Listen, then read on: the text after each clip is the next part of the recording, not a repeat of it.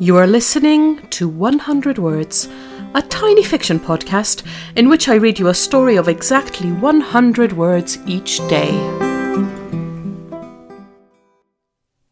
Episode 255 Classic. Tonight we're playing some old classics and taking a trip down memory lane, says the radio DJ perkily before starting the first song. Stephen remembers when the song came out, driving to that crappy job he had at the council offices, tapping out that riff on the steering wheel. Like any song released after his teenage years, he considers it modern, newfangled, hardly what he'd call a classic. Then he does the maths and realizes just how many decades have passed. He taps out the riff on the steering wheel and thinks wryly that he's an old classic now, too.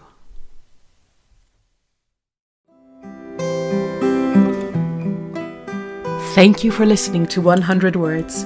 This podcast is written and produced by Marilisa Valtazano. If you enjoyed today's story, why not share it with a friend? Don't forget to tune in tomorrow for another 100 Words. Goodbye.